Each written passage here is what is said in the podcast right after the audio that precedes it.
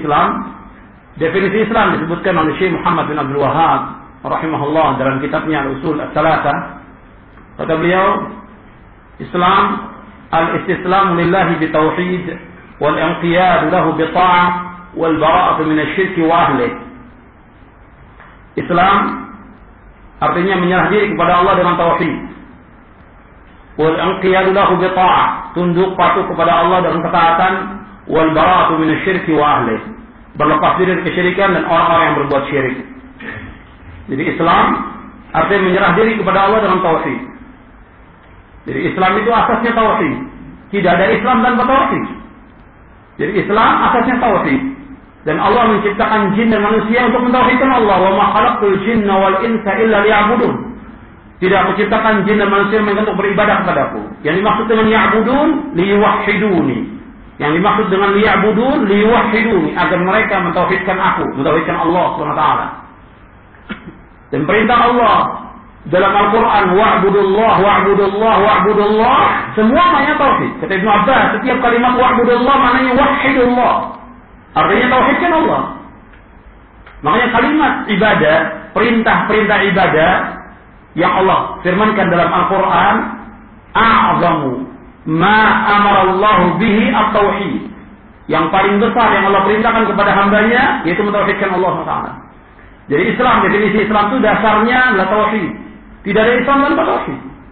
Seluruh nabi dan rasul semuanya mendakwakan dakwah tauhid. Nanti saya akan bahas lagi pada poin-poin selanjutnya insya Allah. Jadi ini pertama tentang definisi Islam la tauhid.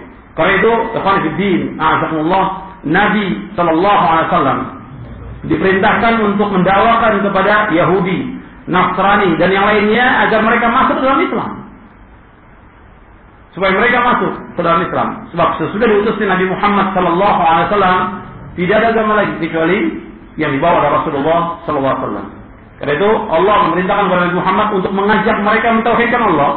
Sebagaimana Allah berfirman dalam surah Ali Imran ayat 64, "Qul ya ahlal kitab ta'alu ila kalimatin sawa'in bainana wa bainakum ألا نعبد إلا الله ولا نشرك به شيئا ولا يتخذ بعضنا بعضا أربابا من دون الله فإن تولوا فقولوا اشهدوا بأننا مسلمون Katakanlah wahai ahli kitab, kemarilah kepada satu kalimat yang sama antara kami dengan kalian.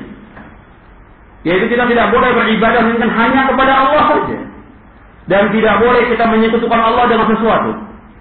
Dan tidak boleh sebagian dari kita menjadikan sebagian yang lain sebagai Tuhan-Tuhan selain Allah. Apabila kami berpaling, saksikan bahwa kami orang Islam. Ya Nabi SAW mengajak ahli kita, Yahudi dan Nasrani untuk masuk dalam Islam. Dan intinya Islam adalah tauhid.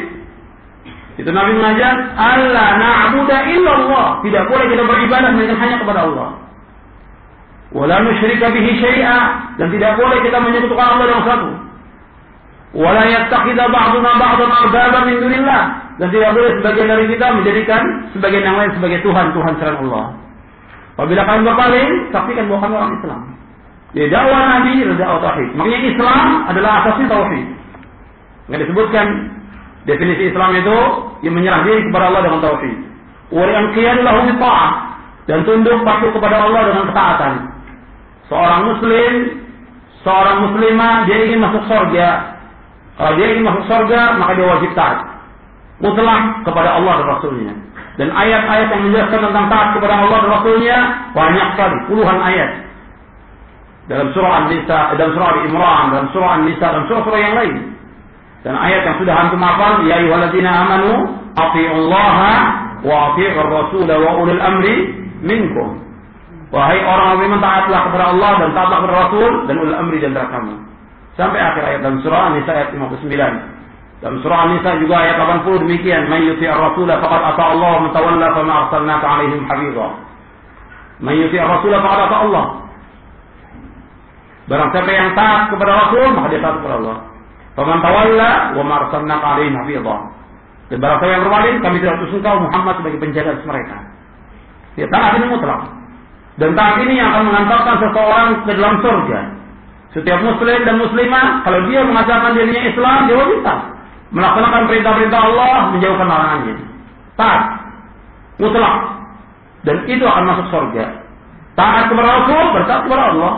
Karena itu Nabi Shallallahu Alaihi Wasallam bersabda dalam hadis yang sahih yang diriwayatkan oleh Imam Bukhari Nabi bersabda kullu ummati yadkhuluna jannah illa man aba qila wa man ya'ba ya Rasulullah qala man ata'ani dakhala jannah wa man ata'ani faqad aba Nabi bersabda setiap umatku akan masuk surga kecuali yang enggan Para sahabat bertanya siapa yang enggan ya Rasulullah Barang siapa yang taat kepadaku dia akan masuk surga Barang siapa yang enggan dia tidak taat maka dia tidak masuk surga.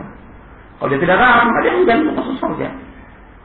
Wa man afani faqad aba. Dan barang yang durhaka kepada aku, maka dia enggan masuk surga. Hadis ini sahih dari Imam Bukhari. Jadi umat Nabi Muhammad SAW mereka akan masuk surga apabila mereka taat kepada Allah dan kepada Rasulnya. Ini Islam. Kemudian wal bara'atu min asy wa ahli. Berlepas diri dari kesyirikan dan orang-orang yang berbuat syirik berlepas dari kesyirikan dan orang-orang yang berbuat syirik. Kita disuruh untuk berlepas diri dari mereka. Artinya kita harus meyakini bahwa apa yang disembah oleh orang-orang kafir